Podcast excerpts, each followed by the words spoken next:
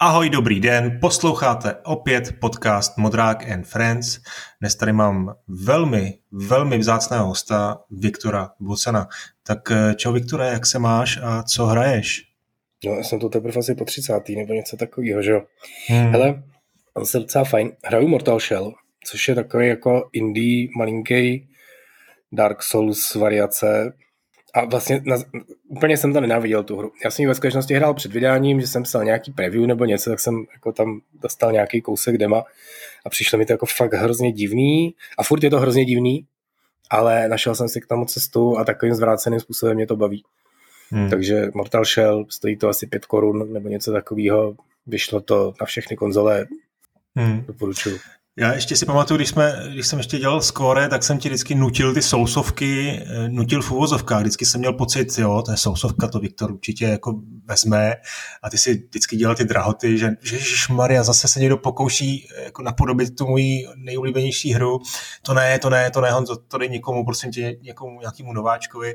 A pak, si vždycky, a pak si vždycky jako nějak jako eh, povolil a, a vzal si to a přesně tak to dopadlo, no, že jsi na to docela nedával. Tak jako, jak vlastně hodnotíš všechny ty klony, nebo obecně. Jako podařilo se někomu pochopit tu, eh, tu, tu genialitu té předlohy a aspoň trošku se přiblížit v rámci teda možností, anebo to všichni vlastně jenom jako slepě kopírují a absolutně eh, jako nemají šanci. No, hele, moc ne, no. Už jsme to tady, myslím, říkali, Nioh si myslím, že jedna z těch her, která to jako pochopila, ale to totiž má jakoby takový dvě roviny, jo? že jedna věc je, že opravdu to je designově specifická hra, která má nějaký pravidla, bez kterých to nefunguje.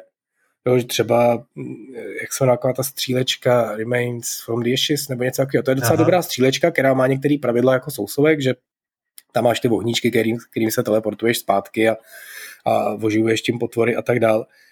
Ale a, a vynechali tam prostě jednu věc, že že když umřeš, tak se dostaneš zpátky k ohníčku, všechny jako potvory zase oživ, o, oživnou a tak, ale tobě zůstanou ty duše, které sbíráš, jo? tam to nejsou duše, tam je to něco jiného. Jo, jenom jako, jako drobná změna v tom receptu a je to totální, prostě jo, ta hra je zábavná, pěkná střílečka, sympatická, kooperativní, ale úplně totálně tím zabili vlastně tu hlavní podstatu, jo, že z toho vlastně vyndali ten, hmm. ten strach o to, mám jít ještě dál, jo, ten takový ten risk reward reward koncept, který, který, z toho dělal, který z toho dělá to zásadní, že prostě přemýšlíš o tom, jestli tady ještě zkusíš proskoumat tuhle neznámou oblast a, a riskuješ, že o hodně přijdeš, anebo to budeš hrát na jistotu a radši nějaký tady kus, co už si prošel, projdeš dvakrát, ale zachráníš si ty duše, protože na něco použiješ. Takže to z toho jako vyndali a tím vlastně totálně zabili tu, ten, ten hlavní pocit, který z toho má být. Takže jako vznikla dobrá hra, ale s těma sousama to nemá nic společného. A právě ta druhá věc, že kromě toho, že musíš pochopit tenhle jako význam, tak, eh, tak to musíš prostě dobře udělat. A to fakt není hmm. jednoduchý. A že to není jednoduchý je vidět třeba právě i na Dark Souls 2, který se prostě fakt nepovedli v tomhle pohledu, že prostě z pohledu toho, jak je ten bojový systém responsivní, jak funguje, jak, eh, jak je ten animační systém udělaný, jak prostě ta hra reaguje na tvoje ovládání a tak dál, protože to dělal prostě jiný tým, udělali si tyhle věci znova a taky je prostě nedokázali udělat dobře.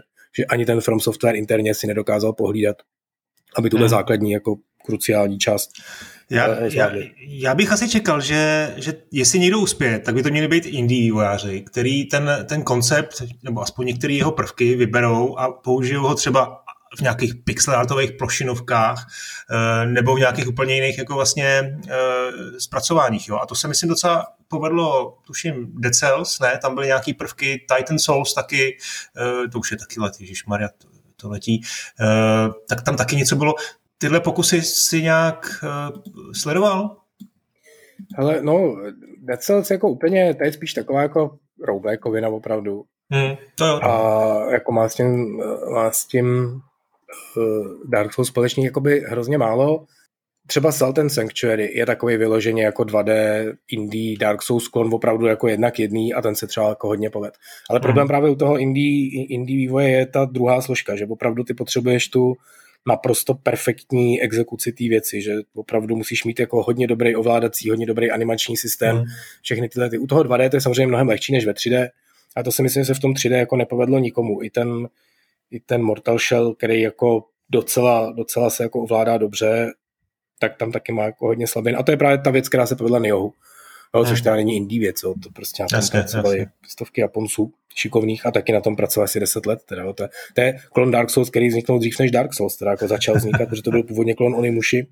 Aha. Pak se jim zalíbil Dark Souls během vývoje, tak oni asi třikrát restartovali tu hru, než ji jako vydali. Mm. Takže nakonec, ale, ale právě ty udělali bezvadně tenhle ten základní věc, to zná ten základní pocit, když chytneš ten ovládač do ruky a jak se ta postavička jako chová. A, a to se jim právě povedlo. A to ty indie jako moc, moc nedokážou. E, tak můžeme plynule přejít na, na E3 e, a asi je mi jasný, eh, co si sledoval s největším nadšením a natěšením Elden Ring. Jak se ti to líbilo? Na Známe datum vydání. Jsem, jsem chtěl říct, že na E3 snad byla jenom jedna věc, ne? ne, bylo tam i Nintendo, hele. A Microsoft taky něco ukázal. A... No, já se těším, těším se na Zeldu, se zahraju s Skyward Sword jsem ve skutečnosti nedohrál, to je prostě jediná Zelda od Ocarina of Time, kterou jsem ještě nedohrál, když jsem ji asi čtyřikrát rozehrál, jednou dokonce nedávno, ona je na hmm. Nintendo Wii a to je jako to, to znamená, že se dá pustit na výučku, když si k tomu přidáš ty Wii ovladače a takhle jsem to jako jo. nedávno hrál, ale už to bylo jako fakt hesl, že do starého no. Nintendo Wii U, který jako rozchodit nebylo úplně lehký, byly ještě píchlí pro ty periferie z ještě staršího Nintendo Wii, který taky nebylo lehký rozchodit a pak to jako celý nějak fungovalo. Takže jako dobrý, ale říkal jsem si, mohli by udělat remake, tak, tak ho dělají, mm. tak, tak mám radost, to si zahraju. No a jinak jsem řekl, Elden Ring je Dark Souls 4, jako zjevně prostě Oni vždycky dělají nějakou novou hru, říkají Bloodborne, to je něco úplně jiného. A pak je to jako Dark Souls, jenom hezčí. Hmm. No a pak teď děláme Sekiro, to je něco úplně jiného, a pak je to prostě Dark Souls japonská. A teď, a teď budeme dělat takový velký open world s Jara R. Martinem, G. Tr, tr, Martinem, jak se jmenuje ten člověk, no to je jedno. G, R, R, já nevím tak, taky. No, takže prostě uh, to bude zase něco jiného a pak pustí trailer a je to prostě Dark Souls, kde můžeš jezdit na koni bezva, ale za mě super, těším se na to. Hmm. Jasně, jasně. No mohli bychom dát něco, něco na Nintendo, ne? Eh, ten WarioWare, pamatuješ si, my jsme to vždycky hráli v redakci Score, měli jsme tam Gamecube ještě starý, nějak, to už byla jako, tyjo, to, to, je hrozně dlouho, nebo tam byla nějaká jako hrozná vykopávka konzole.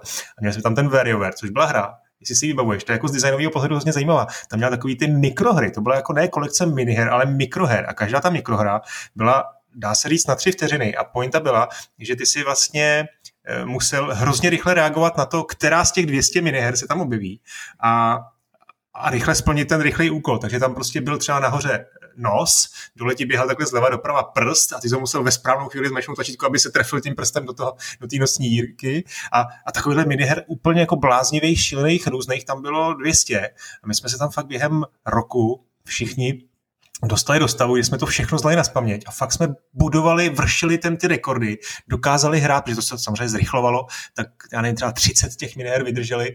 Já mám pocit, že jsi to taky občas zkoušel, jsi tam někdy za náma zavítal do té redakce, nebo tehdy, tehdy ne. ne nevím, nevím, v redakci jsem to asi nehrál, ale jako VarioWare samozřejmě znám, hrál jsem hodně, ale jako, jo, prostě, oni, celá ta prezentace Nintendo, mě přišla taková jako veselá, úsměvná, prostě tam stáli jako Japonci, takhle koukali do té kamery a říkali, dobrý den, nyní vám ukážeme naší novou hru a pak jako záběry a pak zase a teď si... vám ukážeme zase naší novou hru. A, prostě, a to jsi viděl poprvé jejich prezentaci, tak ne, to funguje. Ne, mě to, mě to vždycky hrozně baví. Jo. Já, já, si myslím, že oni napůl jako napodobují ten západní styl, který jim vůbec jako není blízký a napůl Aha. si z něj dělají srandu a je to úplně fenomenální, se to no, hrozně líbí.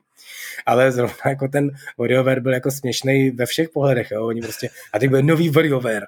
Jo, říkám, no, tak to je bomba, no, tak jasně. A teď prostě řekli, a teď pozor, Virbl, a budou tam nový mikrohry. Říkám, no, no kidding, jo, prostě vyšlo šest dílů, tam je asi tři tisíce těch mikroher, jo, a vy fakt uděláte nějaký nový, no tak to jsem teda nečekal, jo, a teď prostě jako co, no.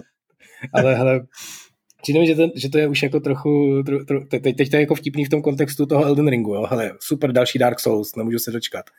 A hmm. na druhou stranu jako zase WarioWare, jo, už jsem to hrál prostě osmkrát, teď jako po devátý, no tak jako nadšený z toho nejsem, kupovat si to asi nebudu ale jako na party přesně, jo, super, super hmm. hra. Kdo to, kdo to nezná, tak to určitě musí zkusit. Hmm. Kdo to prostě nemá na DS, na 3DS, na Gamecube, na Wii a na Wii, tak, tak to musí, může mít na Switchi, to je super. Ale jako, že bych z toho byl nějak odvařený, to fakt ne. Vůbec vlastně mi to v tom Nintendo trošku jako zamrzlo, že tam byla tam vlastně že, ukázka z nový Zeldy, to hmm. vypadalo hrozně pěkně. Metroid. Metroid jako... nuda taky prostě po 30. Ale... to samý. Ah, Viktore, mám to vypnout. To... Neblbni, to, to jako, mě to byl skvělý. Já se ještě k tomu VarioWareu hrozně těším, jak na to budou reagovat moji synové, jo, protože to je takový koncept, eh, který jako hrozně zábavný, vtipný, rozverný a přesně na takovou tu party, na Mejdan a uvolněný okamžik a, a teď devítiletý, šestiletý syn, já je trošku vedu k těm, k těm plošinovkám a k nějakým prostě už složitějším hrám a e, tohle, tohle bude přece jenom úplně něco jiného, jo. Takže takže, takže jsem strašně zvědavý, jak prostě s dvěma klukama budu hrát strkání e, prstů do nosu a podobně. No. Oni no, jsou i estetičtější mikrohry, teda nutno říct to, aby zase neměli jo, jo, tady to je pravda. diváci, kteří to neznají, pocit, že to je nějaká ohavnost japonská. Je to pěkný, je to zábavný. Eh, záhodná otázka.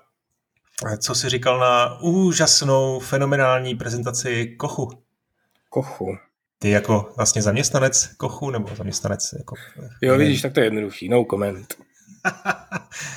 já myslím, že z toho, vykru, že z toho vybruslíš tím, že řekneš, že to jsem neviděl, to se musím podívat, Honzo. A, ne, a oni už ji dávali? Aha. No tak, Ježíš Maria. No, tak, z toho tebe nic nedostanu. No dobře, hele, Viktora, my se vidíme po docela, nebo slyšíme, my se teda vidíme, ale posluchači no, nás jenom slyšejí, tak po docela dlouhé době, tak bychom to dneska mohli udělat i trošku delší, což je fajn, protože mám zajímavý téma.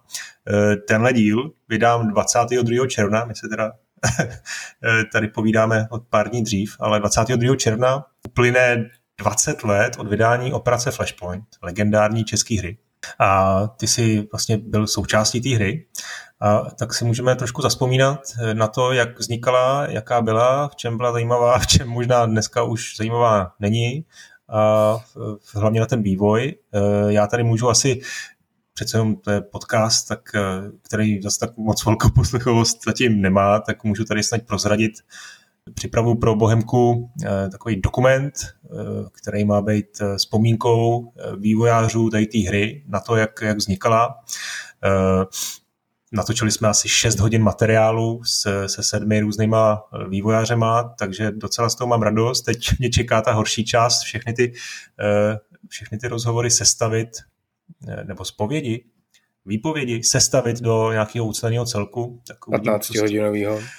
Tak, eh, tak se na to docela těším, jsem zvědavý. Eh, a ten podcast nese přece jenom trošku, trošku víc. Tohle bude oficiální dokument v uvozovkách. Eh, a tak tady můžeš třeba trošku říct něco i spoza opony, něco prostě takového tajnějšího, něco, co bys normálně na, na záznam neřekl. Uh, Eh, tak mi řekni, jak, jak vlastně vzpomínáš na ten Flashpoint, možná z pohledu tvý, tvý kariéry, ty jsi tam nastoupil, předpokládám, eh, po horkým létu, po, po té adventuře, kterou si dělal téměř sám, o tom jsme tady trošku, myslím, eh, mluvili, tak jaký to byl vlastně, jaká to byla změna a v jakých, jakým způsobem k tomu došlo?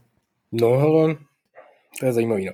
Ale vidíš, ty jsi říkal, že jsem byl součástí té hry, takhle to jako neforemně, ale ona to je pravda, jo, protože já teda začnu úplně z opačného konce, jenom prostě, okay. že si říkal, teď to bude tady uvolněný, tak nějaký historky, který nikdo neříkal. A to je teda druhá věc, jo, že to není historky, eh, teď, se, teď se odhalí ty strašlivé věci ze zákulisí, jo, tam samozřejmě nic nebylo, takže jestli tady vzniknou nějaký historky, který nikdo nikdy neřekl, tak spíš proto, že nebyly nikdy zajímavý a teď už, když se řeklo všechno po těch 20 mm. letech, tak dochází mm. i, i na ty ostatní. Ne, ale já mám radost, já mám ve hře v obličej, to máme všichni, tam eh, prostě ty vojáci, co tam jsou, mají prostě focený textury na obličeji a první věc, co bylo, že se všichni vyfotili, kdo šli okolo a pak prostě jsme scháněli nějaký další lidi a a tak dál. A jenom ta veselá historka s tím spojená byla, že když jsme dodělali ten původní operaci Flashpoint, tu původní kampaň a tohle, a teď to bylo velký a úspěšný, tak nám prostě psali Codemaster, což byl vydavatel, že jsou jako hrozně, teda samozřejmě byli hrozně nadšený, protože toho prodali strašně moc, koupili to za levnou, prodali to šíleně drahou, jakože vydělali na tom spoustu peněz. Vlastně to dost tehdy jako zvedlo eh, na nohy, protože začaly mít nějaký problémy což bylo docela vtipný. Oni předtím vlastně nikdy nedělali skoro nic jiného než závodní hry no, s autama, no. nebo úplně kdysi dávno dělali, že podmastři, to jsou taky ty vajíčko Dizzy, nebo něco takového si pamatuju. No jasně. Kdysi dávno na tom jako si udělali to jméno, ale pak začali dělat ty závodní hry, ty jako dělali a pak si říkali, udělali jsme zase něco jako trochu jiného, aby jsme nebyli taková ta hra s těma auta, taková ta firma s těma autama. A pak se jim zalíbil ten Flashpoint, tak ho jako vydali, vydělali na tom prostě hrozný peníze, začali prostě říkat, že teďka budou vydávat hromady a hromady her a, a pak to zase celý nějak usnul a teď už zase dělají jenom auta teda, takže hmm. bylo docela vtipný. Ale to, co chci říct, je, že když jsme my dodělali Flashpoint, tak jsme se prostě s ním dohodli, že budeme dělat nějaké jako rozšíření. Tehdy se tomu říkal datadisky ještě, dneska by to bylo jako větší DLCčka. A oni říkali, a zvládnete nějaký hned? My bychom chtěli hned třeba na Vánoce. Teď to vyšlo v červnu, že? Proto, proto máme hmm. to výročí. Se říkali, ne, to jste se zbláznili, tak jako rok a půl minimálně. Jo. Nakonec jsme to stihli za rok, to bylo dobrý. A říkají, ne, ne, jenom byste tak prostě, hele, pustíte ten editor, tam nasekáte nějaký mise a my to vydáme, to bude super. A vy říkáme, hele, my to chceme jako udělat pořádně, o nějaký změny, nějaký jako zajímavosti. Ne, ne, jenom vám tam prostě nasekejte mise. A vy říkáme, ne, to, to nebudeme dělat. Tak my to uděláme. Říkáme, cože? No my si to uděláme sami, tady máme takový tři lidi, oni už to hráli tu vaši hru, oni to mají rádi, tak si jako pustí ten editor, vy jim když tak trošku poradíte a my si jako uděláme sami, takový přijde. No a vyrobili prostě kampaň, která se jmenovala Red Hammer hmm. a byla to jako kampaň za Rusy, jo? že prostě ty hrají za ty Američany, jsou tam prostě proti vám jako Sověti, tam už začala taková ta doba, kdy bylo potřeba nazývat ty věci opatrně trošku, takže jsme neříkali rusové, ale vždycky zásadně sověti, aby bylo vidět, že za to nemůžou ty jednotliví rusové, ale ta vláda. Že to byla jako prostě zlá sovětská vláda tehdy. A která tam zautočila na nějaký bezbraný ostrov. A, takže oni udělali jako kampaň za Rusy, která měla ještě jako příběh takový jako přiblblej a ještě jsem si furt říkal jako hele, ale celý je to postavený, takže ty Rusové nebo Sověti jsou jako zlí v té naší hře, jo? a teďka budeš dělat fakt jako kampaň za ty zlí, teď to je takový jako, oni tam jsou fakt jako agresoři, tam jsou prostě nějaký nevinný ostrovy a oni tam jako vtrhnou a všechno to obsadí. No a a teď takový blbý, tak oni jako přemýšleli taky nad tím, tak to vlastně udělali, že ty seš jako uvědomělý sovětský voják, takže tam začneš jako dělat ty zvěrstva, pak si řekneš, to je ale ošklivý, tak prostě ve třetině ty kampaně přeběhneš k partizánům a pak se přidáte k američanům, takže vlastně vůbec nehraješ za ty Rusy, ale hmm. použiješ trošku tu jejich techniku a tak dále. Ale a ta kampaň, jako já to teďka jako nechci zpětně, ale vlastně teď už asi můžu, už je to promlčený. Jo. Podle mě byla jako úplně debilní. Jo. Ale teď jako pochopitelně z mnoha důvodů. Oni prostě ty nástroje, které jsme my měli, které jsme my vyvíjeli prostě léta a pracovali s nima, tak oni je prostě viděli týden, začali v tom patlat nějaký mise, dělali tam hromady jako těch školáckých chyb, který prostě ani modeři pak už jako nedělali, Hmm. protože to dělali jako z láskou. Bylo hrozně vidět, že to prostě tam někdo nasekal, napsali k tomu nějaký příběh, který nebyl jako úplně špatný, ale byl takovýhle jako primitivní, jednoduchý. O, ne, že by ten příběh ve Flashpointu jako samotný byl nějaký jako úžasný, ale, ale prostě oni udělali jako fakt jako kičovitej, klišovitej. A ty mise prostě byly jako nezábavný a, a jak říkám, jo, byly tam prostě hromady chyb, který protože prostě ne, neprošli nějakým školením nebo nepřečetli si dokumentaci, což mohlo souviset s tím, že žádná neexistovala, takže to hmm. prostě používali tak jako hodně intuitivně ten editor. Byla prostě spousta jako takových bugů, jako opravdu designových, že prostě se to nechovalo dobře a tak dále. Ty jim vyčítáš hrozně... bugy, jo? Cože? Ty jim vyčítáš bugy, no, jo? Jasně. Ne, ne, tak protože jedna věc je, že máš bugy, jakože ta hra je rozbitá, že prostě jasně. něco někde se rozbije a tak. A jiná věc je, že prostě to uděláš blbě, jo? že to, na čem jsme si zakládali, že prostě všechny ty věci jsou opravdu, ty lidi jsou v té krajině, když má na tebe přijet nějaký nepřítel, tak je to proto, že tam je a ne proto, že se někde vyčaruje za bukem, ale prostě proto, že tam někde bydlí na základně a pak mu přijde telefon, že na nějaký jiný základně se střílí, tak si prostě vleze do auta přijede. Tohle všechno oni jako porušovali a tak dál, ale stejně to mělo úspěch, takže prostě asi nakonec dobrý. A jak říkám, jo, je to absolutně pochopitelný, udělali to hrozně mm, rychle. No přesně, no. no. ale oni se nás jako ptali na názory a jestli jim s tím pomůžeme. A my jsme jim to tehdy strašně vyhejtovali. Jo? jsme byli prostě takový, takový jako prostě teď jsme udělali tu hru, ona fakt je úspěšná, teď jsme ty hvězdy, teď tady přicházejí ty lidi ukázat nám jako, jako když ti prostě malý dítě přinese kresbičku. Ale ještě jsme nebyli dost dospělí na to, aby nám došlo, že to nemáme tomu dítěti hodit na hlavu a říct, že prostě takhle Michelangelo nemaloval. A tak jsme jim jako prostě psali takový, jako, že to je fakt hrozný, že to jako nemůžou vydat. A teď oni jako mohli, protože měli prostě nějaký smlouvy, to IPčko, to, to, ta značka byla jejich.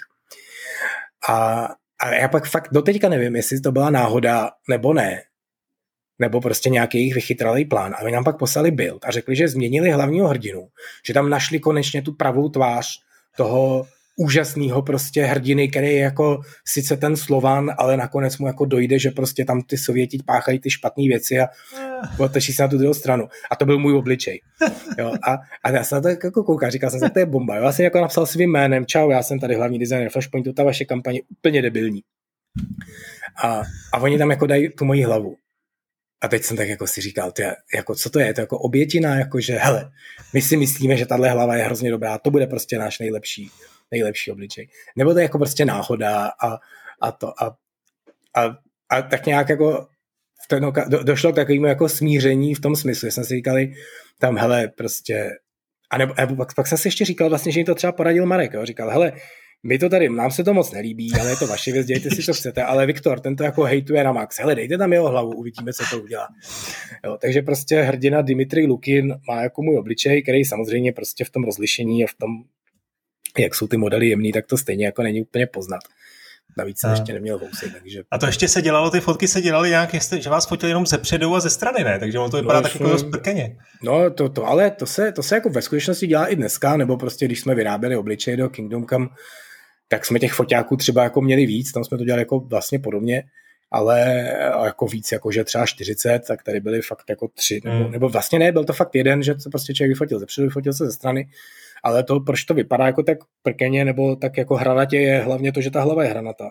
Hmm. Ta, ta technologie samozřejmě těchto věcí jako ušla uh, hrozně dlouho, eh, nebo hrozně jako dlouhou cestu, nějaký prostě NHL 2000, něco tehdy, prostě vycházelo právě s velkou slávou, že si můžete vyrobit svýho hokejistu se svým obličejem a přesně takhle, vyfoďte se ze předu a z profilu, sem to nahrajte a ona se vám vyrobí prostě hlava.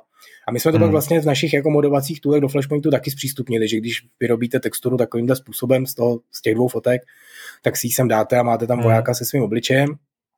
A a to hlavní je, že prostě to se namapuje na tu hlavu, která je prostě takový šišoid o pár poligonech a ten výsledek samozřejmě nikdy není úplně dobrý. To, co se dělá dneska právě s těma foťákama, to, co jsme třeba použili v Kingdom Come, je, že opravdu tě to vyfotí 40 foťákama najednou, v jeden okamžik jsou prostě synchronizovaný, takže opravdu jako ta fotka je prostě z jedné milisekundy hmm.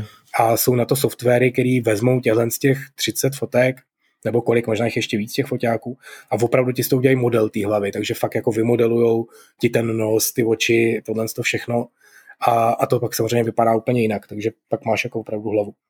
No a tak Bůh ví, jaký digitální foťáky jste měli tehdy v tom roce 99. Eh, to muselo mít, jako jestli to mělo jeden megapixel, tak je to dost. A e, vlastně to mi vyprávěl i, i Vojta Novák, grafik, který, který říkal, že jste ty textury dělali tak, že jste prostě běhali někde po, po přírodě a fotili tím starým foťákem, prastarým eh, jedno megapixelovým.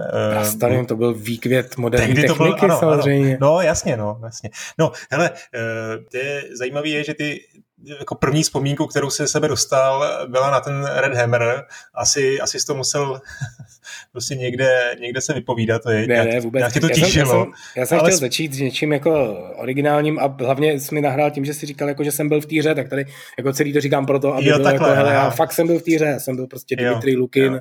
drsný sovětský specnaz a, a, a to je celý. No. no a tak zpátky teda k té otázce, jak jsi, jak jsi se dostal vlastně do toho týmu a uh, jaký to byl, jako, uh, jaká to byla změna z toho horkého léta na takovouhle hru, úplně jinou, válečnou, originální? Mě, mě, by, mě by zajímalo teďka, jestli ta otázka, jak jsi dostal do týmu, je od tebe podobný trik jako od těch Tourmasterů. že já jsem se dostal do toho týmu tak, že jsem pracoval ve skóre mimo jiný nějak. Jako, no jasně. Já jsem dělal horký léto, a to bylo tak, já jsem prostě vždycky chtěl dělat hry a vždycky jsem dělal hry, ještě prostě v sobě malý chlapec na svém Atari, prostě v 15, ve 14 jsem udělal nějakou svou první hru, která se velmi rozšířila, hlavně na Praze 10, tam asi tři lidi to hráli, což prostě vzhledem k penetraci počítačů Atari, myslím, že jako slušná, slušná ta, třeba 30% lidí, co měli Atari ve Strašnicích, tak hráli moji hru, takže jako a všem to nahrál ty, veď? To bylo ve vaší škole s chodou okolností, kterým si dal tu kazetu. No jasně, a... to byli tři spolužáci, kterým jsem dal kazetu, oni si to nahráli.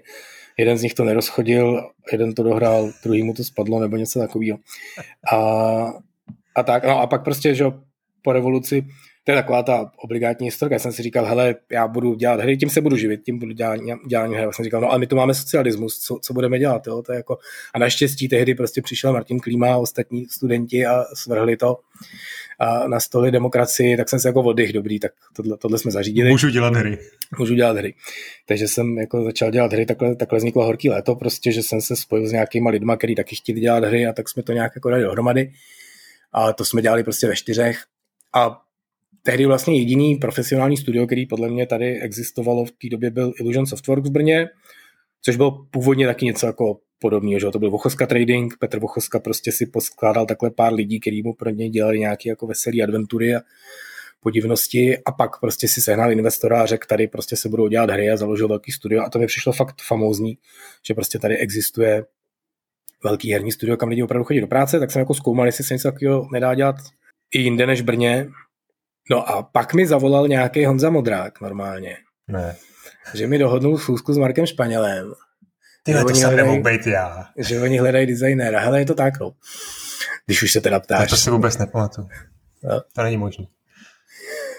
To je náhodička. No tak dobře, no tak to, tohle bylo tak a potom, potom když tam nastoupil, tak jako co, co tak jako prostě, ona je jedna věc je dělat uh, horký léto, klasickou adventuru ještě v českém podání, to znamená trošku jako, jako řekněme praštěnou a druhá věc je dělat uh, hodně jako ambiciozní válečný simulátor. Ale ta hra, což asi řeknou ty lidi v tom tvém dokumentu, Eh, ta, ta samozřejmě taky vznikala jako složitě a byly tam jako hromady peripetí a tak. Když jsem tam přišel já, tak vlastně už to bylo to, co jsem hrozně jako po čem jsem toužil, že to byla opravdová práce. Tam byla opravdová hmm. kancelář, konkrétně jako dvě malinký kanceláře.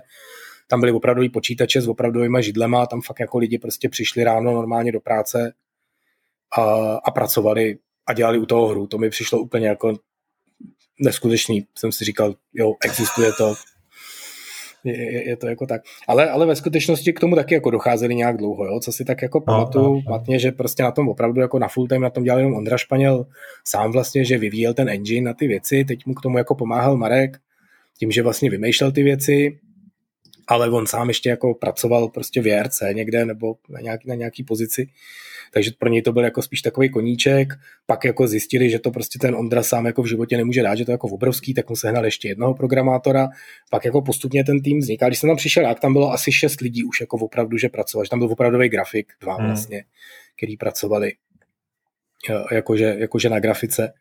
Eh, byl tam ten Marek, už jako prostě taky pustil ty ostatní práce a dělal jenom jako toho prostě šéfa vývoje.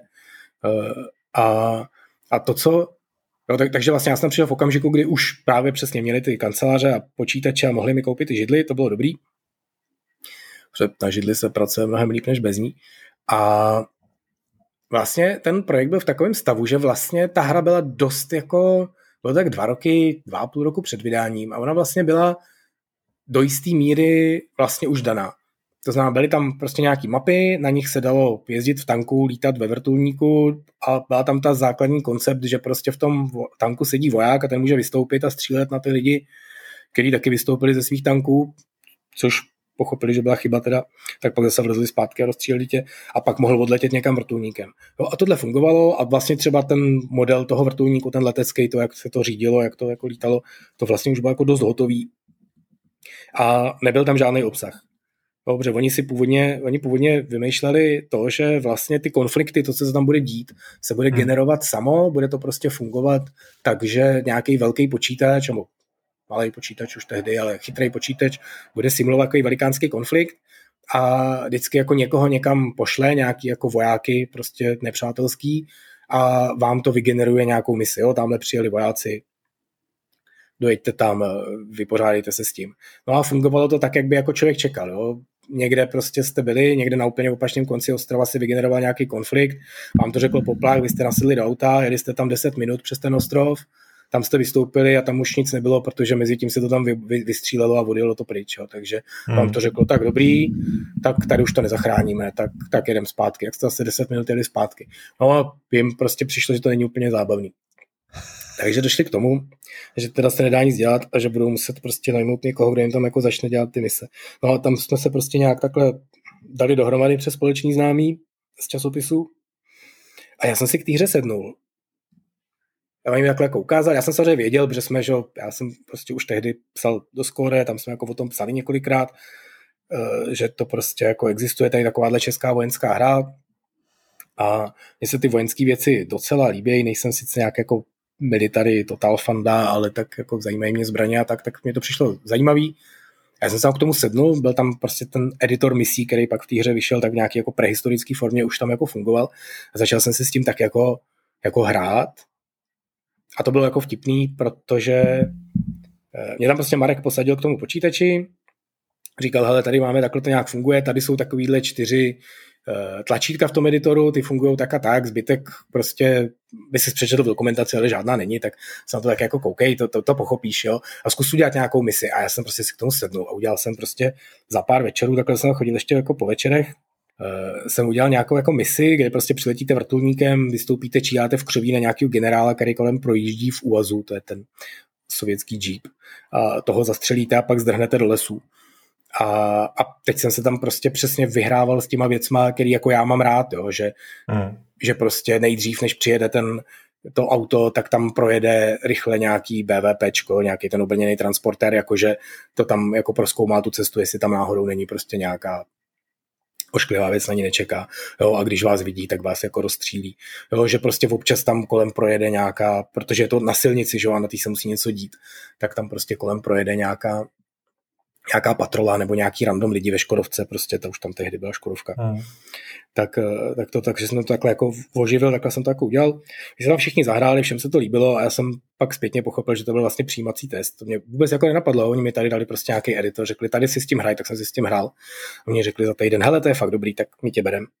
Hmm. Takže no, jsem začal pracovat. A, a to teď právě by mě zajímalo, jestli, protože já jsem teď plný těch, těch dojmů z těch rozhovorů. Poslouchal jsem prostě 6 hodin eh, o tom, jak, jak jste dělali autentickou hru, jak jste prostě nechtěli dělat eh, ten hollywoodský spektákl, eh, že to neměla být glorifikace války, že to mělo být prostě přirozený, ukázat to skutečný drama, prostě válečný, ale zároveň jako bez té naskriptovanosti a bez těch, bez těch scénářů konkrétních. A mě by zajímalo, jestli to je jako opravdu, jestli to byl takhle jako cíl, anebo jestli je trošku, jestli trošku jako děláte jestli to není znouzectnost, jo? protože opravdu představuju si, ty jsi tam přišel jako člověk, který dělal jako psal scénář jako adventury, vymýšlel tam předměty, že máš dát do kapsy žebřík a já nevím, něco eh, a zkombinovat ho prostě s, se sirkou a z toho vznikne prostě cirkusový stan a rozumíš, a teď, a teď si přišel do váleční simulace a dělal si tam, dělal si tam něco úplně jiného a pak i nakonec některé ty mise jsou jako trošku z dnešního pohledu jako úplně obskurní, jo. Eh, ty jsi tam prostě jel autobusem přes celý ostrov a dělal jsem tam jako věci, které nevím, jestli jako člověk čeká jako ve hře. Já vím, že dneska, ne, nebo ne dneska, ale tehdy jako strašně ty, ty, ty fanoušci tohle to cenili, ale mě zajímá, jestli tohle byl jako opravdu záměr, a jestli, anebo jestli to nebyl nějaký jako vlastně omyl, ze kterého se ukázalo, ty vole, tohle funguje. Hele, byl to takový jako polozáměr. Jo? Ta, ta, ta mise s tím autobusem, o který říkáš, to byla první mise vlastně v tom, v tom datadisku právě, Resistance. Hmm. A, a tam jsme přesně právě přemýšleli, jak udělat jako začátek. Jo? Začátek toho původního flashpointu je prostě opravdu klasicky ve, na vojenský základně na cvičáku, kde prostě máš tutoriál a běháš prostě mezi překážkama, střílíš do terče a tak dále. Takový ten klasický otravný tutoriál. Bavili jsme se tady o tom, když jsme měli díl o tutoriálech. A, a v tom datadisku jsme právě říkali, co, co jako dáme sem. A bylo to, to bylo vyloženě, že prostě expanze cílená na ty lidi, co už tu hru znají, takže prostě to nepotřebují ty úplný základy a chtěli jsme jim jenom představit ten svět a říkali jsme, že přesně tohle to jako do toho sedí, jo? že hlavní začátek je, že hrdina jde na autobus a jede do práce. Hmm. No, takže ty prostě sedneš na motorku dokonce, myslím, na začátku, jedeš na, do města, tam tu motorku necháš, čekáš na zastávce na autobus, až přijede, pak jedeš tím autobusem, v tom autobuse si povídají lidi, nebo tam běží rádio a tam se dozvíte nějaký jako základní intro, u toho si trošku prohlídneš ten ostrov, protože se koukáš z okýnka, protože jedete prostě 10 minut, jo, nebo jak dlouho. A, ale já si myslím, že to bylo, to bylo přesně ono. Jo. My jsme prostě chtěli udělat opravdovou hru. Ten, ten základ byl jediný, jako, nebo ten, ten hlavní, že prostě je tady válka a my chceme tomu člověku ukázat, jaký to je tam prostě bejt. Což jako Call of Duty neukazuje, že jo, nebo Battlefield. Jo? Ten ukazuje prostě cool scény, cool výbuchy, může ukázat nějaký pěkný příběhy, ať už jako malý, prostě tady mám nějaký prostě spolubojovníky, ty se mnou chvíli něco jako dělají a pak prostě tragicky umřou, nebo něco, ale, ale ten člověk, co to hraje, nemá pocit, že je ve válce, má pocit, že je ve válečném filmu. Jo, a vypadá to cool, hmm. je to zajímavý, může to být jako, můžou tam být napínavý momenty a tak dál, ale vlastně víš, že ti o ten život nejde. Jo? A hmm. nejde ti o ten život minimálně, protože v nejhorším umřeš, tak si to loudneš. Jo? Je to prostě přesně to, co zase, to bychom se vrátili k tomu Dark Souls. To Dark Souls dělá dobře, protože tam sice jako taky nemůžeš definitivně umřít, ale prostě tou smrtí jako můžeš o něco přijít. A ve spoustě těchto z těch her jako vlastně ne.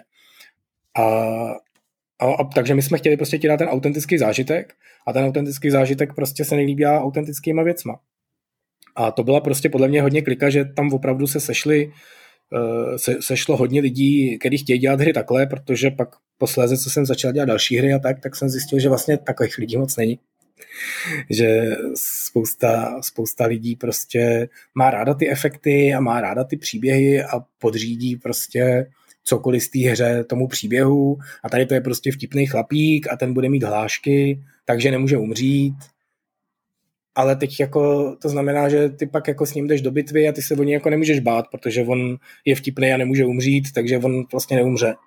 Hmm. Jo, a zatímco v tom Flashpointu může umřít dokoliv, což teďka trochu kecám, jo, tam byl taky uh, potom nakonec, ten příběh samotný, ten jsme jako psali s Markem Španělem, uh, jsme vymýšleli tu kostru, ale samotný ty dialogy a ty postavy a tak dál, to potom vlastně v Codemasters najali nějakého scenáristu z Hollywoodu, a, a ten to jako psal samotný, jo, takže pak vlastně on tam hmm. taky jako udělal nějaký veselý postavy, který tam s váma hrajou, nějaký říkají veselé věci a pak máte ty mise a oni tam vlastně jsou v té jednotce a třeba umřou a pak zase v té další kacéně už jsou zase, jo, protože ten to jako neřešil nějak herně a my jsme taky tehdy na to neměli čas. Takže jako v tomhle trošku kecám, ale v tom obecném jakoby pohledu eh, na to, že ta hra je reálná, když prostě se tam ty věci dějou správně, když prostě má někdo někam přijet, tak tam prostě jede tak, eh, tak to prostě tam panovala schoda, že takhle se to má dělat a výsledek byl právě přesně takový. Hmm. Hmm. Že to prostě působilo dobře. No, já si myslím, jako atmosféra vlastně byla ta hlavní, nebo jedna z věcí, které na Flashpointu mě vždycky fascinovaly. A já se teď musím vrátit k tvýmu, k tvýmu článku, k Reinstalu, který si psal, ještě když jsem, když jsem dělal score, tak, tak jsme se nějak dohodli, že Eh, tam se vždycky vracíme ke starým hrám, znova si je zahrajeme a napíšeme nějaký čerstvý dojmy. No a ty si, ty si, se, ty si se uvolil, že, že napíšeš dojmy na operaci Flashpoint a je to jeden z tvých podle mě nejlepších článků. Já to PDF hodím dneska, dneska na Twitter, tak si to všichni můžu přečíst, ale eh, jestli dovolíš, tak já tady krátký úryvek přečtu a pak si o tom můžeme popovídat.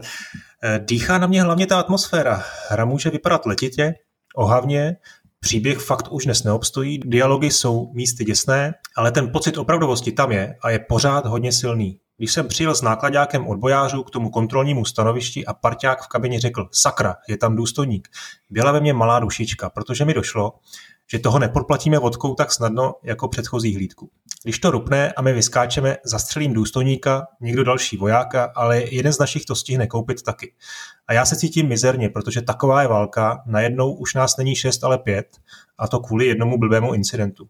No a taky vím, že situace nebyla připravená, nemusel umřít nikdo. Kdybych byl já nebo ten náš voják, co střílel rychlejší, nebo mohl ten Rus hodit na náš nákladák granát a mohli jsme zařvat všichni. Tahle naprostá nejistota, nevyspytatelnost umělé inteligence, která má jen málo přesně předepsaných akcí, typicky je jen poslaná na místo a tam ať si poradí, to je něco, co mi najednou začíná u her chybět. Víc teď, když jsem si zase jednou zkusil Flashpoint, kde jsme všechno tohle dělali možná ne úplně úmyslně a s tímhle konkrétním cílem, ale prostě proto, že nám přišlo, že takhle by to mělo být. Tak no, hele, to je, to je přesně ono. Jo, my jsme fakt nad tím nepřemýšleli jako tak, že hele, tady je kontrolní stanoviště, jo, to je nějaká mise, kdy prostě ty po začátku hry, kde seš prostě člen té americké armády, tak vás tam trošku jako rozprášej, eh, spousta jako lidí umře, některý jako utečou, ty tam pak prostě se chvíli schováváš, jo, nemůžeš se jako by dostat zpátky k té své armádě a na chvilku se tam dostaneš nějakému místnímu odboji a, a pak někam jedete, abyste se prostě regrupli a, a nakonec se vlastně zase dostaneš zpátky k těm svým. A, a v téhle misi vy prostě, a, a je to přesně, jak se vám píše, jo, že, že vy prostě jedete někam, máte prostě dojet někam k veliteli těch partizánů, který ti pak jako pomůže se dostat zpátky k, k vojákům a, a je vás prostě nějaký množství a jsou tam prostě kontrolní stanoviště a přesně takhle to je. Tam to vlastně není skoro nijak naskriptovaný. Tam je naskriptovaný to jako z pohledu toho, jak se dneska dělají hry nebo jak se vždycky dělaly hry, že prostě vy jako jedete tím nákladákem, oni na vás zamávají, že máte zastavit, to znamená ten panák se tam jako někam postaví do cesty a zvedne ruku a řekne zastavte a teď, eh, teď vlastně nevím, myslím, že řídíš ty, takže ty prostě se na to můžeš vykašlat, přejet ho a, a zdrhat a oni po hmm. vás začnou střílet a vy jste prostě v chatrny nákladáků a oni tam mají prostě tank nebo BVPčko a kulomety, takže to špatně dopadne skoro určitě. Jo, takže ty prostě zastavíš a, a zase, pak už tam není jakoby nic, pak je tam to, že po několika sekundách oni jako se jdou podívat uh, na korbu, co tam vezete za náklad a zjistí, že tam vezete sedm partizánů, což prostě není jako což se nevozí jako typicky ve válečné době. Takže jako vidíš, že ten voják, když už jako tam jde k té korbě a že to teďka bude kontrolovat, takže to za chvíli jako praskne a to je celý. On se tam prostě podívá, dostane jako impuls, že tam jsou nepřátelé a teď už prostě čistě funguje to herní AIčko tak, jak je. To znamená, on prostě udělá poplach, zařve, začne střílet, ty ostatní, kteří neslyšeli poplach, slyší tu střelbu, tak tam jako přiběhnou, spustí se někde poplach na ústředí, takže za chvíli přijede prostě nákladák s vojákama nebo přiletí vrtulník nebo něco takového. A ta hra se prostě stará sama o sebe a díky tomu je prostě fakt jako absolutně nevyspětatelná protože je to přesně jako v tom reálu. Jo? Vy jste prostě nějaký čtyři chlápci, proti vám jsou nějaký, teď kecám ty čísla, vás je prostě sedm, jsou tam nějaký čtyři vojáci, vy jako můžete vyskákat, střílet a někdo z nich prostě stihne vystřelit a někoho vám zabije a on je prostě mrtvej. Jo, a hmm. teď se pak jako pokračuje nějaká část, kde musíte do té do, do svojí základny se dostat a tam musíte projít nějakým lesem nějakou cestou a jestli vás je prostě čtyři nebo sedm, je jako fakt zásadní rozdíl. A je to přesně jako by se to stalo v tom reálu. Tam prostě ty hmm. hrdinové z toho filmu, tohle je ten smíšek Pepa, který má vždycky ty hezký vtipy a tady prostě to koupil do toho břicha a, a je po něm a prostě nedá se nic dělat, to už nebude hmm. prostě smíšek. Takže no jdete dál to... v té misi a, a nebude tam, a, a, a je to, jak, jak, jak, jak jsi to přesně říkal, jo, že fakt ne, nebyl záměr udělat tohle, byl záměr udělat pěknou vojenskou hru, teď chceme ty situace reální, tak je dělejme reálně a výsledek byl, že vlastně to funguje takhle a, a to je dobře, hmm. to, to, co jsme hmm. chtěli. No, ono jako to, že sedm vojáků asi, asi přetlačí ty tři, je jako něco, co, na co úplně jako zkušenosti z války nepotřebuješ, ale e, ta akurátnost tam přece jenom má jako ještě, ještě jako jiný dopady. To znamená, Měli jste vlastně vůbec někoho, kdo vám jako radil, nějakého experta? Nějaký... Ale no, jako trochu v pozdějších fázích, jo, že opravdu ze začátku to bylo, bylo to. Ve skutečnosti, jak Ondra, tak Marek Španělové byli na vojně, podle mě jediný z toho týmu, který byli na vojně. My jsme ty ročníky, který ještě jako stihli vojnu, ale většina se z toho teda nějak vyvlíkla, takže buď jako byli na té civilní službě, nebo modré knížky, známí doktoři, razítka a takovéhle věci, že to se prostě dělalo že tehdy. Hmm, hmm. Ty poslední roky té vojenské služby, nebo asi všechny roky té vojenské služby, kdo mohl se z toho snažil jakýmkoliv způsobem vyvlíknout. Takže jediný, kdo byli na vojně, byli Ondra a Marek a teď to bylo tak, že teď to nechci poplíst, takže jeden z nich byl, myslím, v kuchyni a druhý jezdil nákladákem, nebo něco takového.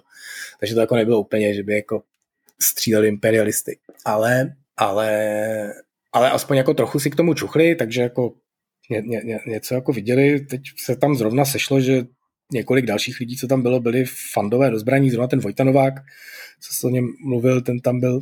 Významná osoba, teďka je to prostě pak autor pořadu Replay hmm, a dlouholetý jeho tahoun, tak, eh, tak ten eh, hrál hodně paintball a byl jako taky prostě takový aktivně, nebyl jako takový ten vyloženě military fanatik, ale, ale měl to rád. Tak tam přivedl pak nějaký kamarády z paintballu, který tam pak jako taky pracovali. Eh, Ada Bílek byl prostě potom takový náš testero, designer, výpomocná ruka pro všechno. Pak šel pracovat do 2K, tak ten s ním, tak to, tak to, toho tam právě přivedl, jako že to je kámoš z paintballu, nebo kámoš z hmm. baráku, s kterým chodíme, s kterým chodíme na paintball. Uh, pak tam přivedli ještě nějaký další takový lidi. Pracoval tam jeden člověk, který byl opravdu takový ten fanatik do vojáků, chodil do práce v maskáčích a tak dále, ale taky to byl jako amatér, jo, nebyl to žádný prostě profesionál. A vlastně až v okamžiku, kdy ta hra už byla dost jako hotová, tak nám vlastně Codemastři, nebo možná i předtím my, ale potom Codemastři hodně scháněli kontakty na nějaký lidi, aby to jako vojáci hráli. No a vojáci to hráli a vojákům se to líbilo, protože oni tam viděli tu opravdovou techniku, kterou jsme fakt jako modelovali co nejpřesněji podle plánů, takže ty T-72 vypadaly opravdu jak T-72. Abrams vypadal jako Abrams, ty pušky byly pušky a taky se to ve skutečnosti překlenulo v tohle až jako později, co? že třeba ta M16 jako taková ikonická zbraň americké armády tam byla od začátku, ale na začátku měla třeba 150 nábojů a nemusela se přebíjet, jo? že nám to nepřišlo jako důležitý, nebo těm lidem to vlastně bylo ještě předtím, než jsem tam přišel, to nepřišlo jako nějak extra důležitý. Až pak vlastně, když to začalo jako rýsovat, že to je opravdu ta válečná hra z té reálné historie, což je teda taky jako důležitý říct, že to vlastně nebyl plán od začátku úplně jako jednoznačný, jo, že jednu dobu se jsme se bavili o tom, že to bude post a po taková mini sci-fi v blízké budoucnosti, prostě se odehrála nějaká jaderná válka, tady jsou nějaký tři ostrovy, který vzájemně jako válčejí a vy tam budete jedna z těch frakcí. Pak se to teda celý nakonec jsme se dohodli, že se to bude odehrát v roce 85 a bude to jako prostě v normálně v reálném světě studený války. A což mimochodem taky mohla být do, do jistý míry znouzecnost, jo? že nám přišlo, jak vymýšlet sci-fi vozítka, versus pojďme si nafotit do garáže dědovu Škodovku A, a to jako vymodelujeme mnohem jednodušeji, co? tak jsme říkali, to bude mnohem lepší. Jo, máme tady prostě ty reálné věci, na to máme opravdový plány, nemusíme nic vymýšlet, pojďme to dělat reálně. Jo. Ty chatky budou prostě jako domky tady u nás na vesnici, tak prostě si nafotíme nějaký domky z vesnice a vymodelujeme je. Jo, cedule do měst, prostě tady vyfotíme za Prahou jednu a dáme je tam, mhm. takže to taky jako praktický rozhodnutí, pojďme to udělat do té minulosti, do nějaký jakože postsocialistické země, aby to mohlo vypadat jako u nás. Uh, takže to jsme tam jako udělali a spolu s tím, jak jsme to vlastně dali do té historie, tak jsme začali jako si říkat, tak dobře, tak když už to jsou ty reální lidi, tak by měli mít ty reální vozidla, reální zbraně, takže jsme začali jako tahat nějaké informace.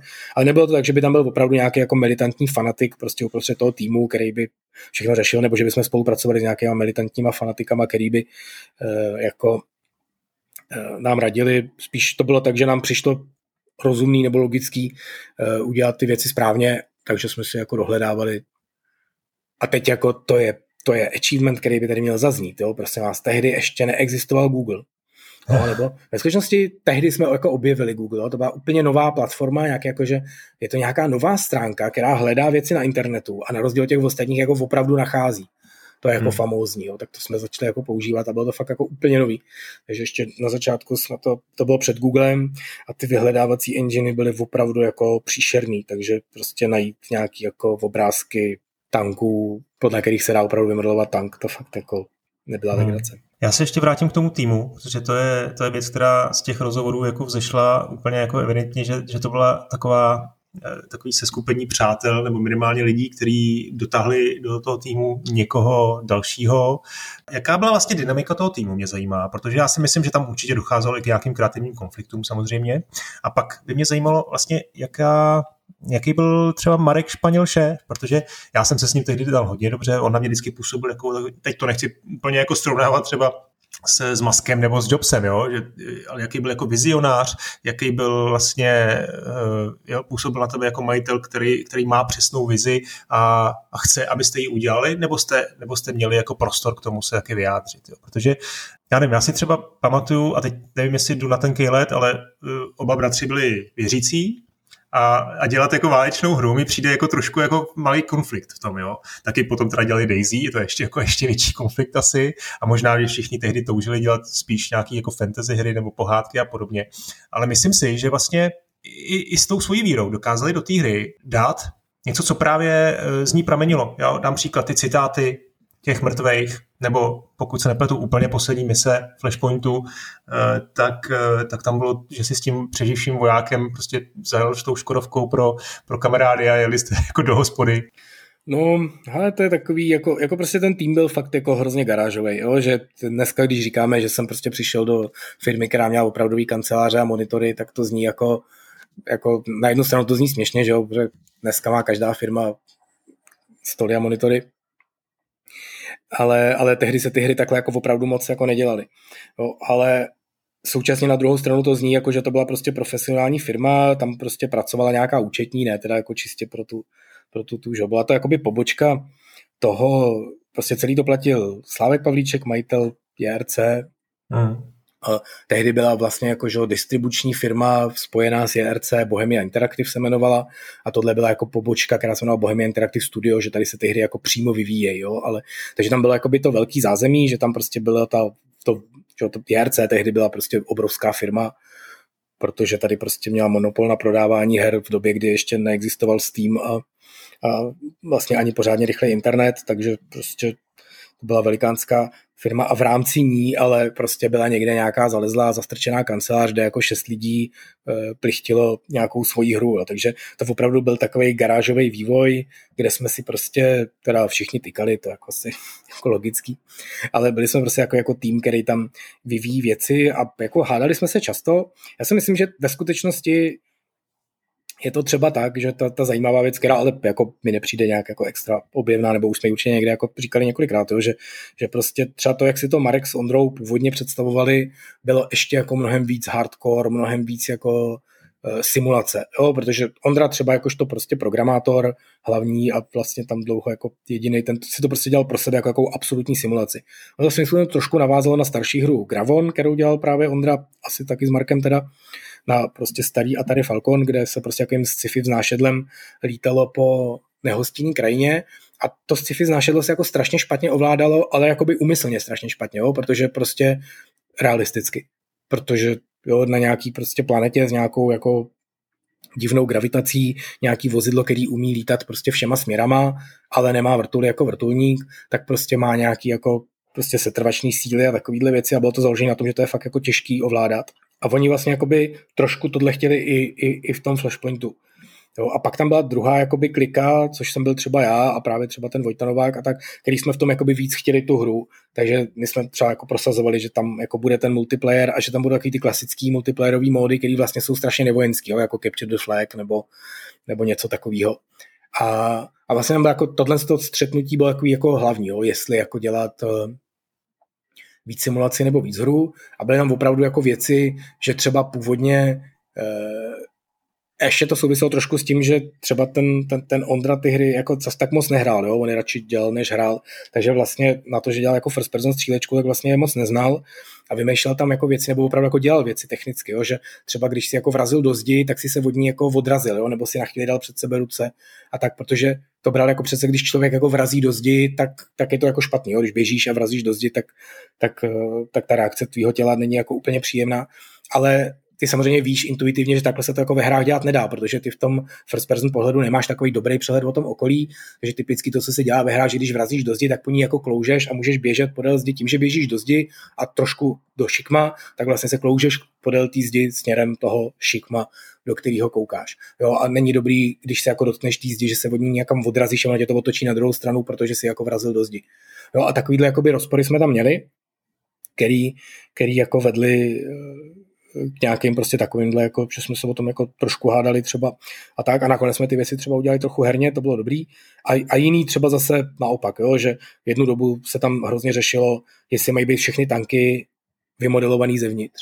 Jo, a tam třeba prostě já jsem byl zase, jako, nebo ten jako herní tým byl jako hodně proti, protože nám to přišlo jako zbytečný. Jo? Ty seš v tom tanku, stejně to hraješ prostě tím, že se koukáš jako výhledem, jako myřidlama, protože chceš střílet nebo jezdit a potřebuješ jako vidět, nebo se na ten tank koukáš zvenku, protože tam byla ta person kamera, která byla právě na ty vozidla jako dobrá a vlastně jako nepotřebuješ mít vymodelovaný kompletní interiér tanku a koukat se kolem sebe. Jo, a to nás zase prostě přehlasovala ta druhá strana, že říkala ne, prostě ty tanky tam jsou, musí prostě tam být i vevnitř. Jo? A nám to přišlo jako velká blbost, a teďka, nebo teďka zpětně, už tehdy jako zpětně, když to tam pak jako dali, tak prostě bylo třeba uznat, že, že, že to vlastně jako nebyl špatný nápad. Jo? Že, že, že vlastně to bylo taky jako dobrý. Že najednou si byl opravdu, když si vlezl do toho tanku, tak předtím, než jsi si zapnul ty měřidla, kterýma si pak koukal pořád, že si koukal prostě do toho periskopu a koukal si tím výhledem, tak si se mohl rozlídnout a viděl si kolem sebe ty přístroje, ty věci a fakt, si, fakt tě to spojilo s tím tankem. Jo, takže třeba tohle, my jsme tam jako nechtěli a ta hardcore část si prosadila, tak to byl jako prostě dobrý nápad. Jo? Takže někdy prostě jsme vyhráli my, někdy oni. A to, co jako mi na tom přijde nejzajímavější, že ve výsledku vlastně vznikla hra, jako takový kompromis mezi těma dvěma přístupama. Jo, neříkám, že my jsme tam prostě s Vojtou chtěli vyloženě Call of Duty, fakt jako taky ne, chtěli jsme realistickou hru, ale fakt jako víc hru. Ondra s Markem nám jako opravdu chtěli víc ten simulátor a tím, že tam tyhle jako třecí plochy byly a nakonec jsme jako my jim ustoupili někde, oni nám ustoupili někde, tak ten výsledek byl vlastně jako úplně perfektní. A myslím si, že ani jedna z těch her, kdybych jakoby prosadil čistě tu svoji vizi, nebo kdyby Marek s Ondrou prosadili čistě tu svoji vizi, tak si myslím, že by ta hra byla vždycky horší. A hmm. tenhle ten mezistupeň mi přišel, že byl prostě ideální.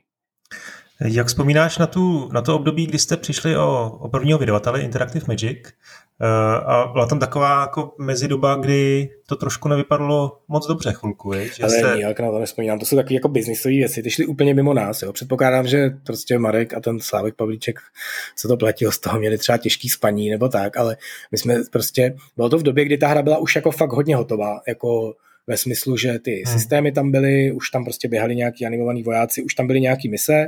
My jsme měli takovou jako testovací kampaň, kde bylo prostě asi 8 misí, každá jako trochu jiná, aby ukázala všechny aspekty té hry, že prostě to bylo na tomto unikátní, že, že tam můžeš prostě běhat pěšky, jezdit tankem hmm. nebo v autě a, a v tom autě můžeš víc spoustu dalších lidí, kteří pak vyskáčou, jsou to opravdoví lidi a pak je můžete všechny nasadit, naložit do vrtulníku a někam odletět. A takže třeba z toho mýho pohledu ty mise byly dobrý, my jsme jako pilovali, připravovali, vylepšovali jsme ty herní systémy a já jsem si byl naprosto jistý, že tohle jako nemůže skončit špatně, jo? že ta, ta hra je už jako tak dobrá, že my jsme prostě měli smlouvu podepsanou s Interactive Magicem, který zkrachoval, ty hry po něm převzal Ubisoft, nebo koupil si prostě ty práva na ty hry a ten nás nechtěl, což je prostě taky vtipná historka, která určitě v tom dokumentu zazní, možná ode mě, teď nevím, ale, nebo od všech. Ubisoft nás poslal do pytle s tím, že oni jsou prostě rodinná firma, oni dělají hry pro celou rodinu a nějaký prostě vojenský šílenství s výbuchama je prostě idiocie, za kterou oni se nikdy nepodepíšou, protože oni jsou Rayman. A půl roku po Flashpointu vyšel Ghost Recon od Ubisoftu, takže to jako mm, mm. fakt dobrý. No takže ty nás jako, se nás vzdali a my jsme jako byli bezprizorní a prostě se někde hledal vydavatel, ale jak říkám, jo, nás to v tom týmu, nás to prostě absolutně, nám to bylo úplně jedno, protože jsme věděli, že máme hru, že je dobrá, že jako funguje, to, že to někdo musí platit, to, nad tím jsme vlastně nepřemýšleli nějak moc, ale věděli jsme, že nakonec se prostě to, toho vydavatele musí najít, protože Kdyby ne, tak je to fakt s tím herním průmyslem fakt špatný. No, mě třeba Vojta říkal, že jste to jako prožívali v týmu, že jste sledovali nebo poslouchali, jak Marek cestuje po světě a snaží se to najít vydavatel. Já si totiž myslím, když ty si v tom sebevědomě viděl jako hru, že to prostě nemůže už dopadnout špatně, tak jako vem si, jaká byla doba, byl prostě ještě starý tisíciletí, kdy opravdu ty vydavatelé byli ty vládci, kteří si vybírali a v podstatě drtili ty vývojáře, a s kým, protože ten neměl si jako jinou možnost, jak se dostat, jak se dostat ven. Prostě potřeboval si to dostat do krabice, těch těch, těch, těch, těch krabic bylo nějaký omezený množství a oni si jako vybírali. A dostat takovouhle válečnou hru, která je velmi specifická do světa, celosvětové distribuce, to, to jako nebyl jako jednoduchý achievement, takže já si myslím, taky se chci na to zeptat Marka, on mi to teda v tom rozhovoru neřekl, eh, ale doufám, že ještě tu příležitost dostanu, eh, jak, jak vlastně probíhalo to cestování po světě a ty, ty dialogy s velkýma vydavatelema. Já si představuji, že to nemohlo, nemohlo být nic jednoduchého.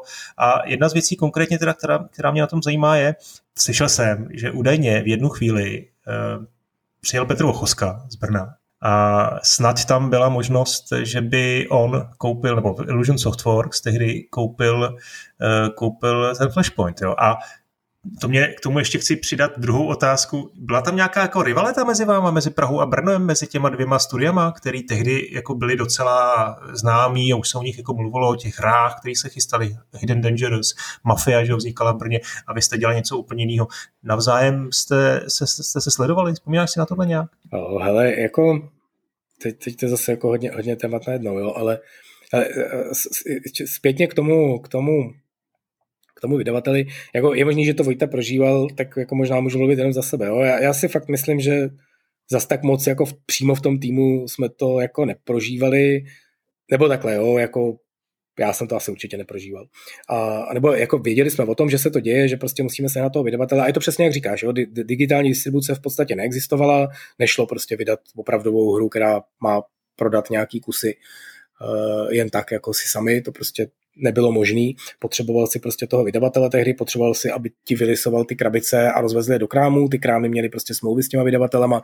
Když za nima přijede nějaký Franta, že má tady 2000 svých CDček, tak oni jako mu je nevystavili nikde, protože ten krám je prostě nějak velký a má tam, tam se prostě platí za to, že seš někde u vchodu u police, který si každý všimne a takovýhle, takže prostě dostat tu hru do distribuce fakt jako nebylo jednoduchý, ale jak říkám, jo, mně to přišlo, že prostě ta hra je skoro hotová, jeden vydavatel pohořel, další se najde, to se jako fakt musí stát.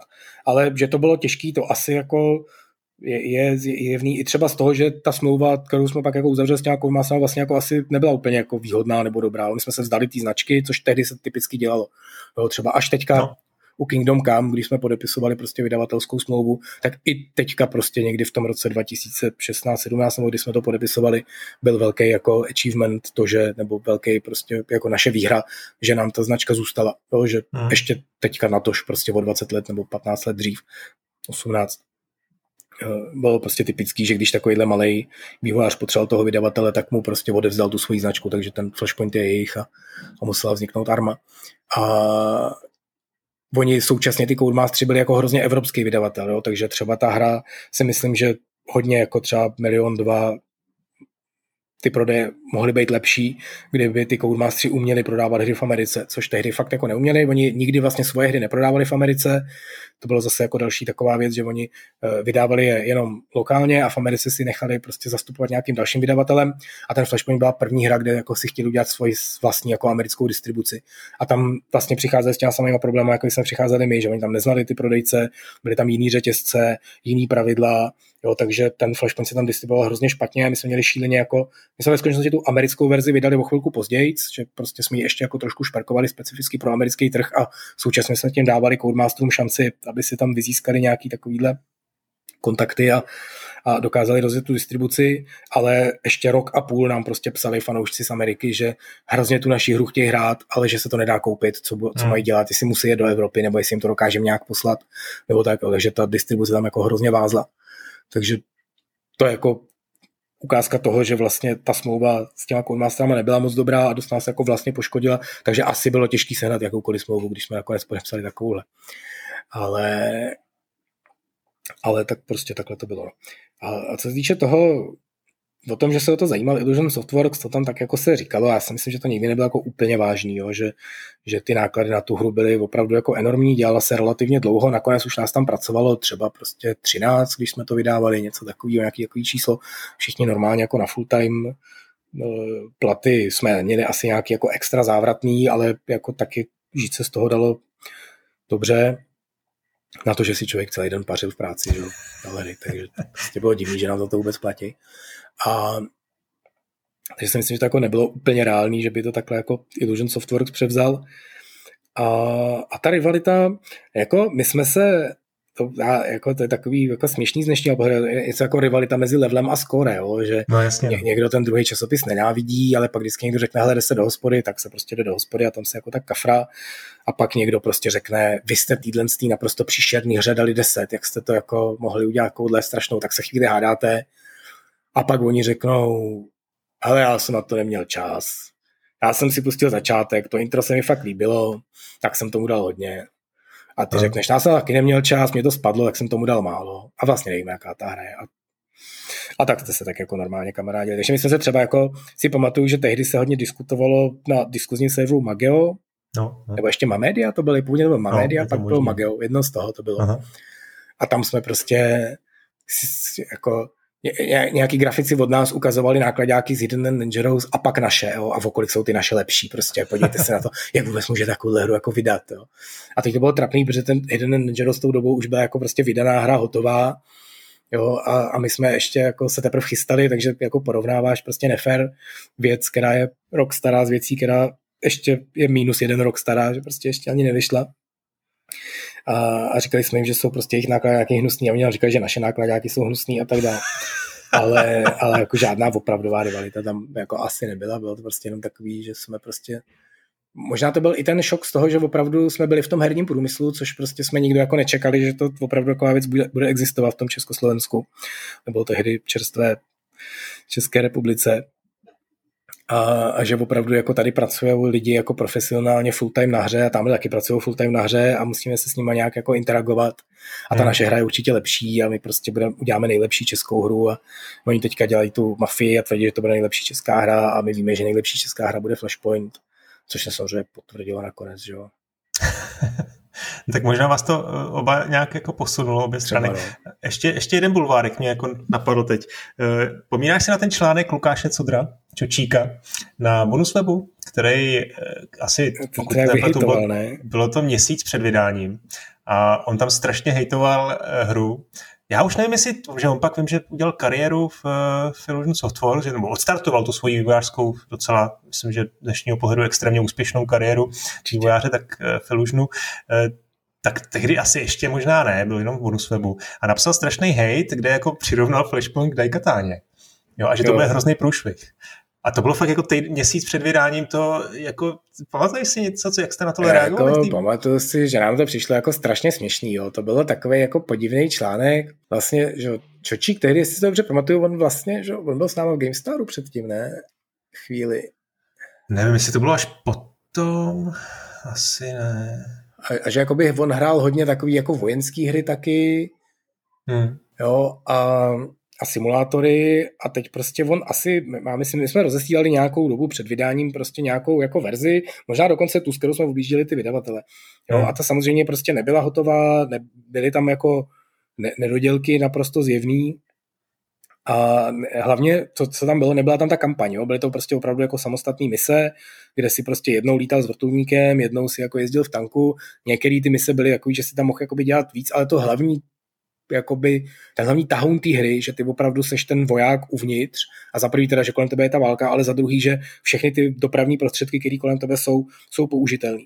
Tak ta vlastně hmm. z toho byla jako hrozně málo patrná. Jo. To, bylo, to nám pak vlastně došlo, že to bylo součást toho, jak jsme objížděli ty vydavatele, že vlastně my jsme jim pak hodně jako odpovídali na nějaký dopisy, oni jako, jo, ono to bylo takový, že jak to Marek objížděl, tak ono to prostě mělo úspěch, že to ty jako vždycky zaujalo, a pak nám jako prostě psali nějaký dotazníky a nás jako hrozně koncernoval, teď, teď si jako zpětně vzpomínám až, jo, že, že vlastně oni jako úplně nepochopili, že to opravdu je takhle úplně jako totálně uh, maximalistický, jo? že ty fakt jako hraješ tu misi za toho tankistu a když hmm. ti ten tank hoří, tak to není game over, tak ty prostě z toho tanku vyskočíš a teď seš chlápek, který má jako pušku, jo, útočnou nebo samopal, když jsi tankista, tak hmm. jo? A, a, že můžeš prostě jako střílet a teď jako můžeš ještě zdrhnout, můžeš jako něco udělat a nebo prostě můžeš nastoupit někomu jinému do tanku a nebo můžeš prostě někde jako ukrást cizí tank, jo, a nebo prostě ukrást vrtulník a odletět s ním někam pryč. Jo, takže a, a že opravdu jako tohle můžeš dělat a ty můžeš tu tankovou misi dokončit tím, že prostě tam potkáš nějakou nepřátelskou základnu, kterou jste měli vystřílet a na který jsou mimo jiný jako stojící vrtulníky a ty se tam místo toho, že tam dojedeš tím tankem, který ti prostě ostřelí, tak se jako plížíš, ten vrtulník ukradneš a tím jejich vlastním vrtulníkem tu základnu rozstřílíš. Jo. A což si teda teďka vzpomínám perlička z vývoje, to bylo docela vtipný, protože přesně takhle se to jako koncipovali a pak jsme zjistili takovou jako věc, že ty jako, že my jsme třeba detekovali to, že si zničil tu základnu tím, že si jim zničil všechny ty vozidla, které tam mají, jo, a ty si jim nezničil ten vrtulník, kterým to střílel, že jo, protože v něm sedíš.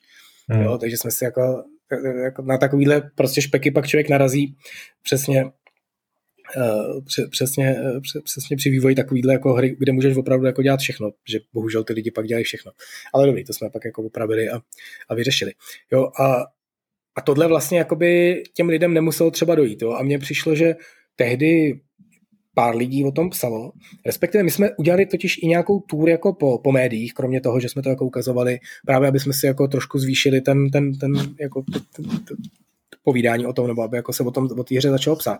A zajímavé bylo, že ty novináři to jako často pochopili a ty z toho byli fakt jako nadšený. A ty vydavatelé mi přišlo, že to jako často nepochopili. To mi přijde úplně přirozený, že, že ty vydavatelé jsou jako omezený a hledají nějaký škatulky, který vlastně vidějí, vidějí ten prodejní jako artikl a ten, ten, ten novinář samozřejmě ten, ten v tom hledá tu zábavnost. Asi jo, no. Jo, protože oni opravdu, jo, oni viděli vojenskou hru, v který můžeš lítat vrtulníkem, v který můžeš jezdit tankem a přišli mi to vlastně, že to je jako zbytečný, jo. Tak vy děláte tady tankový simulátor, to je jako zajímavý, ale proč v té hře můžu lítat vrtulníkem, jo? Teď jako ztratíte spoustu času na tom, že pracujete na nějaký jako vrtulníkovým simulátoru, ten by tam hmm. nemusel být, že tam je ta tanková hra. A jakoby nedošlo jim právě tenhle ten aspekt, že ty můžeš z toho tanku vystoupit a nastoupit do toho vrtulníku v té samé misi, prostě tím hmm. samým člověkem. A, a No a to, to chci říct jako ta druhá věc, abych to jako zase spojil ty rozjetý linky teďka, že ty ohlasy byly jako hrozně pozitivní od těch novinářů a psali o tom fakt jako články, tady prostě vzniká něco a byly tam takové pochybnosti, jako tady vzniká něco, co prostě je totálně, nikdy jste to neviděli a možná to bude hrozný provar, protože to nevznikne, protože to je prostě fakt jako velký sousto a je to prostě nějakých sedm Rusů tamhle. Vím, že někde na nějakým jako tehdy velkým webu, nevím, který to byl, jako americkým, psali prostě, že nějaký sovětští lidé slezli ze stromu, našli tam počítač a na něm udělali nejlepší hru vůbec. Jo. Jo, jakože oni opravdu si mysleli, že u nás jako v 89. skončil ten režim, my jsme jako odložili ty nože, mačety a středověký nástroje, teď jsme jako se rozlídli po tom světu, zjistili, že v něm jsou auta, tak jsme se jako s nima naučili jako zacházet, teď jsme zjistili, že to auto může přivízt počítač, tak jsme si ho jako nechali přivízt, teď jsme jako zjistili, že na té klávesnici, když něco píšeš, tak se na tom monitoru objevují ty písmenka, tak jsme se jako naučili programovat a udělali jsme vojenskou hru.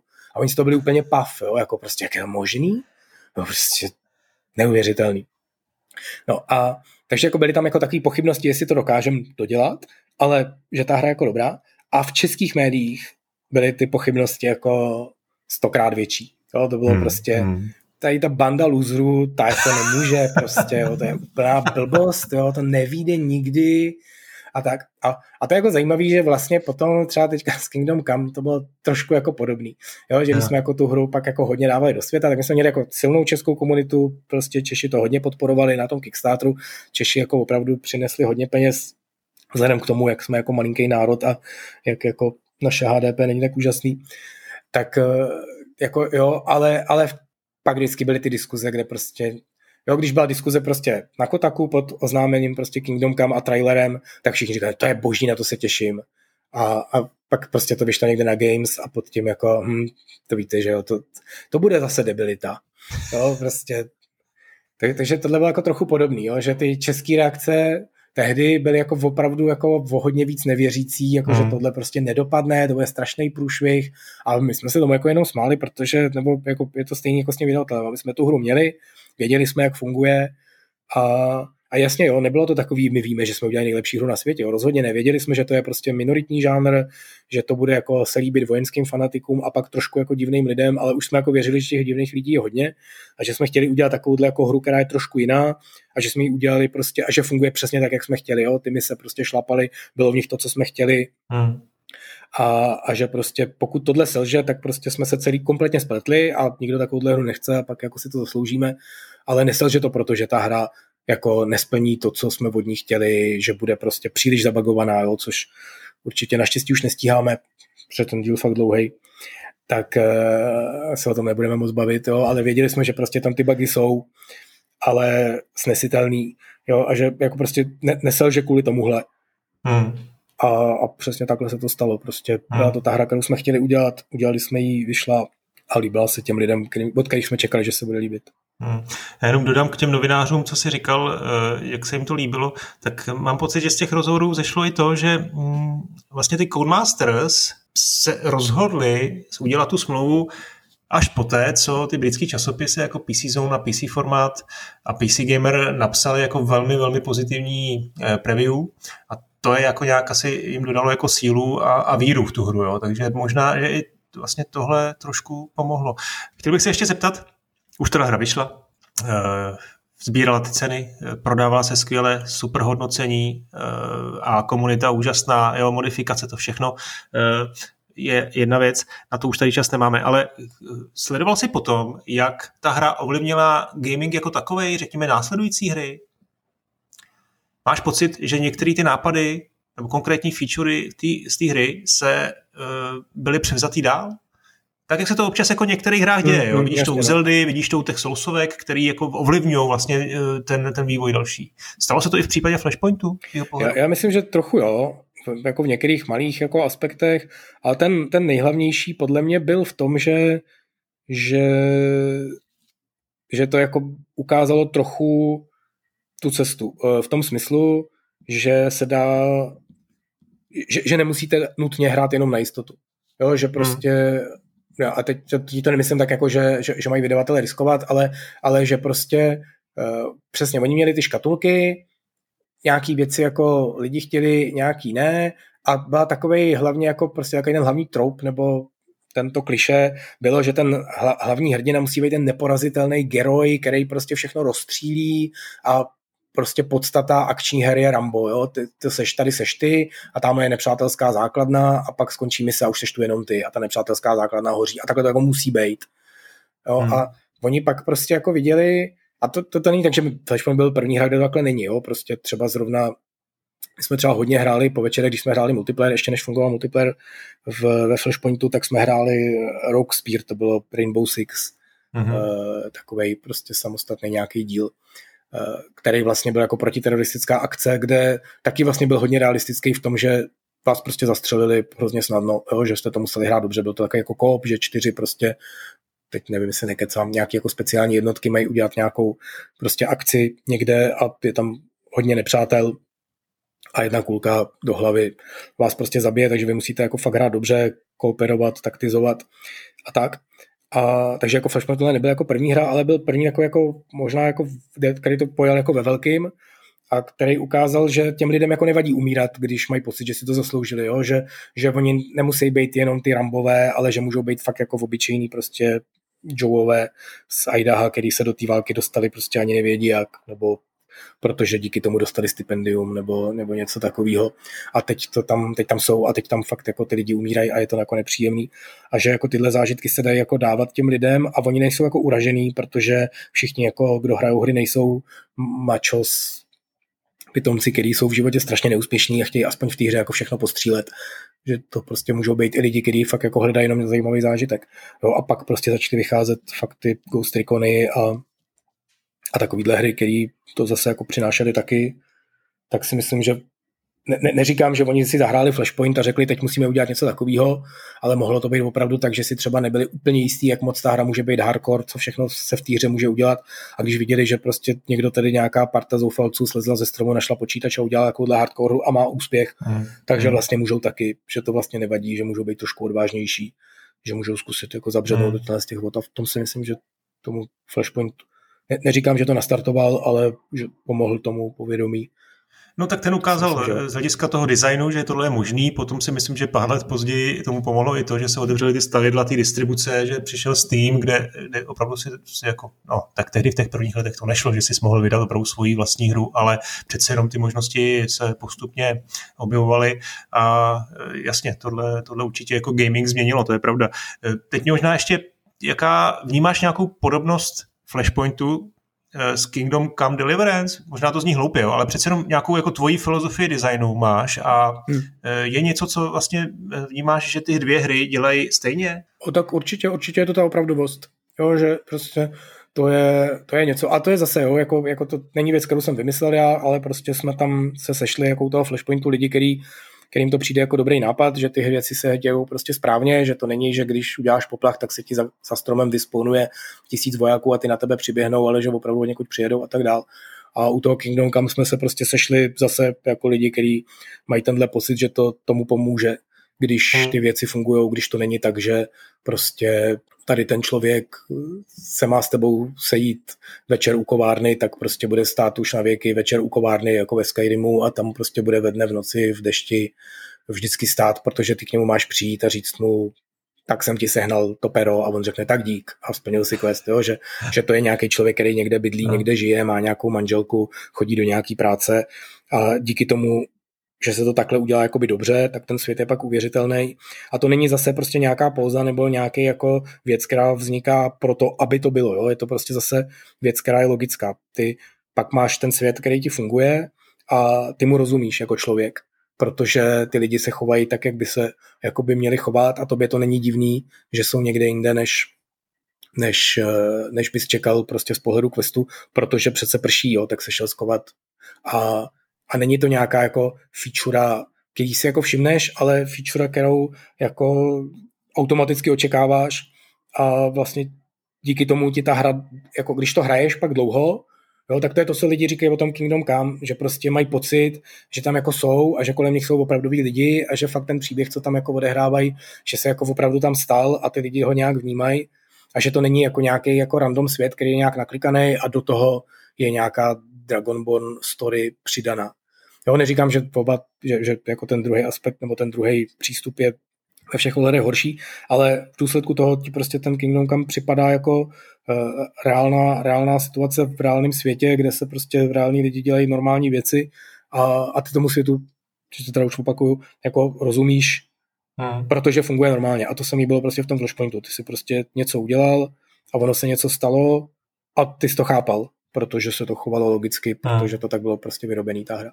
Za jakých podmínek si vlastně potom z Bohemky odešel? Teď nevím, jestli to bylo hned po dokončení toho Resistance, eh, jestli to bylo, asi si předpokládám, odešel sám, eh, jestli si ještě trošku třeba čuchnul k těm dalším projektům, vím, že tam byla nějaká jako vize dělat westernovou open worldovou hru, že tam byla nějaká neskutečně ambiciozní eh, v Game 2, jak eh, si, jak si vlastně no. teda udělal tu další kapitolu svého, své kariéry?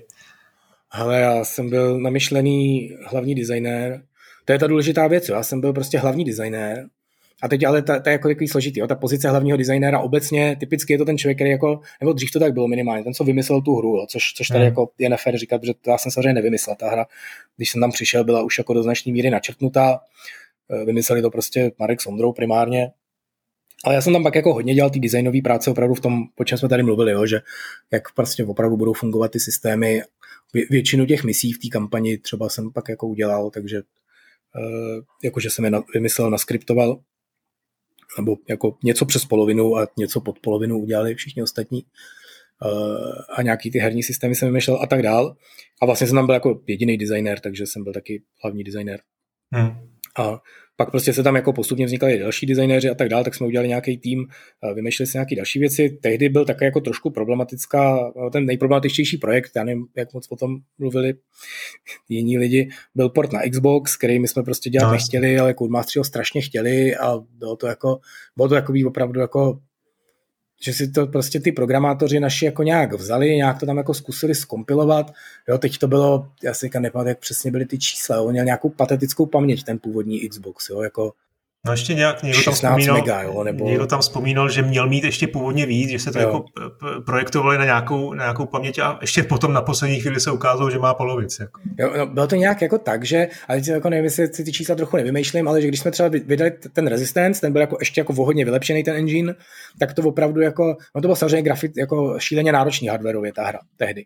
Jo, a uh, tehdy jsme jakoby říkali, že je dobrý, když máte na grafické kartě 64 MB paměti, jo, aby vám to opravdu běželo. A byly tam specificky v rámci té hry, jako samostatně, ne v té kampani, ale vedle byly nějaký mise, které byly fakt jako benchmark, jo, že tam hmm. opravdu hromady vojáků bojovali proti hromadám vojáků a že to poběží jenom, když máte počítač, který má aspoň 1 GHz a opravdu jako těch 64 MB paměti na kartě bylo hodně jako důležitý. A měli jsme to dát na Xbox, který měl 16 MB dohromady. Jo, jako... Ne, ne, ne, koukám tady, že měl 64 mega, ale jako dohromady a jo, myslím si, že dost z toho si jako bral teda ten operační No jasně, ale tam šlo o to, jo, jako, tak jo, říkám, tak si ty čísla teďka jako nepamatuju přesně, špatná příprava, ale že to bylo opravdu tak, že to, co prostě on měl, to, co jsme chtěli na kartě, plus ještě jako hromady RAM jako hmm, normální hmm. samozřejmě, jo, tak to ten Xbox měl prostě dohromady a ještě mi přišlo, že teda mí, neměl 32, 64 měl, no, Hmm? Tak já se ještě podívám, a když tak pak napíšeš dementy, že jsi se spletl. Jo, a, a, a, že to prostě jako bylo absurdní ta představa, jo, že fakt jako to, to nejde jako do toho. A probíhalo to nějak tak, že oni si prostě vzali, protože zase jo, běž, ta hra fungovala po DirectX, což prostě běželo na tom Xboxu, ten Xbox byl takový jako slabý PC, takže vlastně jako teoreticky tomu jako nic moc nebránil. A že nějak hrozně rychle, během prostě měsíce nebo pár týdnů, jsme to dokázali na tom Xboxu spustit, fakt to jako běželo, strašně trhaný, hrozně se to tam jako donahrávalo a pak se vystřelil, a když někdo vystřelil, tak to spadlo. Jo? A o dva roky pečlivého vývoje později to vypadalo úplně stejně. Jo? Šlo to hrát, šlo to běhat, a když si vystřelil, tak to spadlo. Hmm. No, takže jakoby ten vývoj byl jako hodně prokletý a to podle mě vedlo k tomu potom, nebo jako podle mě asi jako zjevně, k tomu rozkolu s Codemasterama, kdy prostě oni do toho jako lili peníze, furt to jako hrozně chtěli, pak to nějak vyšlo, ta hra jako nebyla úplně dobrá, protože prostě ten hardware to jako nezvládal. takže toto. A a ta firma byla v takové jako agonii, jo, že jsme vymýšleli, co budeme dělat jako dál, byli jsme úspěšná mladá nová firma a vlastně jsme jako stáli na místě, jo. chtěli jsme tady, potřebovali jsme dodělat tady ten flashpoint na ten Xbox, to se vleklo, teď jsme vymýšleli nějaké nové věci, teď k tomu přišel nějaký nápad, že bychom to mohli vydat i na PlayStation 2, což bylo jako úplně absurdní, protože to byla ještě jako krom toho, že to byl jako strašně slabý hardware tehdy už, tak to byla jako i úplně jiná architektura, na který to prostě jako nemohlo běžet a oni nám prostě nějaký jako jiný vydavatele psali, že by to hrozně rádi vydali a posílali nám prostě nějaký hry, kde byly taky otevřený 3, 3D prostranství a myslím Legacy of Kain, jo, kde běháš prostě upírem hmm. po hradě. Říkali, podívejte, oni taky tady běhají panáčkem po hradě a můžou se kouknout do dálky. To je něco jako Flashpoint, jo, udělejte, to bude fungovat. Jo. A my jsme jim vysvětlovali, že ne. A byla taková prostě agonie. Hmm. Je to přišlo, že prostě přede mnou je otevřený celý svět ještě jsem se tehdy seznámil se svou přítelkyní, která tam pracovala na tom Flashpointu, Kamila, hmm. dělala grafiku a tam jsme si řekli, tady prostě budeme stagnovat, dělat vojenské hry do konce života, což ty lidi, co tam zůstali, dělají. Takže to, pojďme, pojďme někam jinam, založíme si svoji firmu, uděláme svoji jako úžasnou hru a tak jsme, tak jsme šli. A nedopadlo to dobře, protože jsme to strašně špatně načasovali. Hmm. My jsme prostě dělali takový ten indie vývoj v pár lidech malou zajímavou hru, která by se distribuovala primárně asi digitálně. A to bylo to naše, co jsme dělali? Jo, jo, jo. jo tak potom se si necháme na někdy jindy. Možná. To si necháme na někdy jindy, ale podle mě to bylo opravdu jako, že ten timing se absolutně dokonale nepovedl. Jo, že to bylo hmm, deset hmm. let potom, co se takhle opravdu dělali všechny hry a deset let předtím, kdy se rozjel ten indie boom, kdy už se ty hry jakoby dokázaly hmm. dělat, no, pět let potom a pět let předtím, že bylo přesně v té mezeře, kdy se takhle hry v podstatě dělat jako nedali a tam jsme to jako zkusili a to jako nedopadlo dobře, tak já jsem pak dělal nějaký malý drobnosti, nějaký iPhoneové hry jsem vydal. Ve skutečnosti jsem se na chvilku vrátil do Bohemia Interactive na dokončování první army, kde jsme trošku jako kde jsem trošku se snažil dát dohromady ten tým, co to dělal a trošku tam rekonsolidovat nějaké věci a pak jsem taky odešel ještě před vydáním ta jednička byla trošku nešťastná, vej? tam si myslím, že to, to povedlo. To, hele, to je zase nějaký jako hmm, jiný, ne, jasně jiný to, příběh to už se s tou nemusíme rochnit, ale celkově, kdybys nějak jako zhodnotil tu sérii, vlastně Flashpoint založil to, nebo ustanovil to DNA Bohemky, jo, možná hmm. asi na to jsou vhodnější lidi, kteří by se k tomu měli vyjádřit. Ale přece jenom sledoval to teda eh, jako externě a nevím, jestli si Armu někdy, někdy zkoušel, je to určitě jako úctyhodný úspěch, který se, který se jim povedl a který jako drží dál. Uh, tak jak jako sleduješ, eh, jak se vyvíjí ten, tenhle ten vojenský simulátor už pod teda jiným názvem? Hele, je to zajímavý a jako teď takhle, to, máme to už strašně dlouhý, takže teď už všichni odpadli, tak teď už jako fakt můžu mluvit. Teď jsme tady sami jenom, možná Ivan Buchta nás poslouchá. Teď přesně to poslouchají jenom lidi z Bohemky a píšou si prostě instrukce pro Sergeje, který ho pak pošlou. A ale já jako ve skutečnosti, já bych si hrozně rád někdy, a už taky jako prostě nejsem nejmladší, ty hry dělám dlouho, a, tak, a já bych si jako vlastně chtěl udělat ještě jako nějaký flashpoint.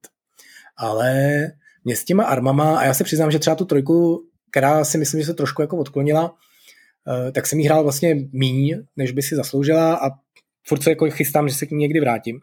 Ale mně přijde, že oni jakoby postupně s těma armama prošli trošku, jak jsem mluvil předtím o té hranici, jo, že na jedné straně byla ta rizí simulace a na druhé hmm. straně jako opravdu hra. Takže oni se opravdu jako začali trošku víc naklánět tím směrem k té simulaci, jo? že tam uděláme tam úplně všechno, budeme tam mít tisíc vozidel, budeme tam mít prostě tři tisíce zbraní, budou tam prostě opravdu jako velký rozsáhlý oblasti a že už jako je to příliš za tou hranou tím směrem, kterým třeba já bych jako nechtěl jít. Jo? Taková jako perlička jedna je, že prostě ve Flashpointu jsme zavedli jako klekání a lehání. Možná jsme byli jedna jako z mála her, v který se dalo lehnout, ale bylo to logický v té vojenské operaci. A měl jsem prostě tlačítko, že jsem můžu ještě jenom jako kleknout, anebo se zvednout, a, anebo se lehnout. Jo? A měl jsem jako vlastně tři pózy. A hmm. pak jsem hrál nějakou armu dvě nebo něco a viděl jsem nějaký video nebo před vydáním a oni prostě tam měli, podívejte se, máme těch póz jako devět. Jo, že seš jako, že stojíš, teď jsi jako trošku přikrčený, trošku víc, ještě trošku víc, ještě trošku víc, už jsi jako na koleni, teď už se jako choulíš k zemi a finální poza byla, že ležíš na zádech, nohama k nepříteli a pušku máš mezi nohama a míříš na něj. Jo, a že tohle tam jako mají a že to je strašně cool. A já jsem na to koukal a říkal jsem si jako, hele, to přece ale vůbec není cool. Jo, jako, to přece není jako hra tohle. A teď jako oni mají, třeba mají nějaký jiný publikum, třeba opravdu jako je to víc pro ty lidi, kteří fakt jako žijou tím vojenstvím a teďka prostě v době, kdy už máme ten Google a, a tak, tak jako určitě mnohem víc lidí se jako o ty vojenské věci jako víc hardcore zajímá, protože je to jednodušší, ta literatura je přístupnější, je to hrozně populární, že jo, ty military věci a tak dál. Tak jako třeba je to jako komerčně dobře a třeba je to fakt jako baví a věřím tomu, že je to baví, proto to asi dělají. Ale že já bych jako chtěl to víc dělat jako hru, a to je takový jako můj sen se k tomu někdy jako vrátit k tomuhle tématu a udělat si prostě vojenskou hru, akorát, že teď už budu na do smrti dělat středověký RPGčka. tak jo, hele, poslední úplně věc. Nějaký narozeninový zkaz Flashpointu? Ty jo, hele, mně to přijde fascinující, že to je 20 let. Veď? To je, a to je fičák. Myslím si, že jsme jako udělali pěknou věc, že vznikla trochu, přesně jak jsme o tom mluvili, jakože do jistý míry omylem, ale ne jako omylem opravdovým, ale že jsme jako vlastně sami nevěděli, co děláme, ale pak jsme to jako udělali pěkně. Teď po 20 letech ty hry se někam posunuly, další flashpointy vlastně jako moc nevznikají, vznikají ty army, o kterých jsme tady teď jako mluvili, které jsou prostě jako opravdu plnohodnotný nástupce v některých aspektech a nerozvířilo to prostě scénu s vojenskými simulátory, který by vznikaly jeden za druhým, stejně jako po Kingdom, kam nebude vznikat jedno středověký RPG za druhým. Hmm. Takže jako v tomhle to jenom prostě ukázalo nějakou, nějakou tu uh, nějakou možnost a, a je to vlastně to, co jsem říkal předtím, zase bych se opakoval, že prostě to ukazuje, ukázalo to tu cestu, že můžou vznikat hry, které nejsou pro každýho, které jsou složitý a díky tomu pak prostě, když se ti to podaří ovládnout, tak to za to jako stojí a máš to, z toho jako mnohem lepší pocit, než vystřílení té základny v Call of Duty, hmm. kterou prostě vystřílí každý, protože tak je ta hra postavená a když ti to nejde, tak ta základna umře sama prostě, protože tam nějaký serioža nebo talibánec omylem šlápne na minu a celý to vyhodí do vzduchu, protože ta základna prostě 8 minut po tom, co tam přijdeš, spektakulárně vybuchne, ať to uděláš jako dobře nebo ne. A že jako můžou být i jiné hry. A to mi přijde, že prostě ten Flashpoint ukázal dobře a že to je jako to jeho asi největší dědictví. Hmm. Takže díky za to přeju Bohemce jo. dalších 20 let krásného vyvíjení a to trošku uberte v tom simulátorování. Hezky, já si myslím, že ten tým může být eh, pišnej na to, co se jim povedlo udělat. Tak hele, děkuju. Trošku jsme to teda přetáhli, ale ne zase tak moc, tak je to takový narozeninový díl. Uh, Všechno nejlepší. A my si musíme a taky Vojta Novák má narozeniny, protože my jsme vydali Flashpoint na jeho narozeniny. Aha, takže všechno, všechno nejlepší, nejlepší všechno taky nejlepší. I Markovi všechno nejlepší, i, i všem taky, no. hráčům, kteří to hráli a byli, byli jako u toho, jako se dojímali a všechno a pochopili tu, tu skutečnou stísněnost té války. Uh, tak všechno nejlepší. A my si musíme slíbit, že se příště uvidíme, máme téma, tak uh, bude další díl. A všechno nejlepší, Viktore, díky. Dík, ahoj.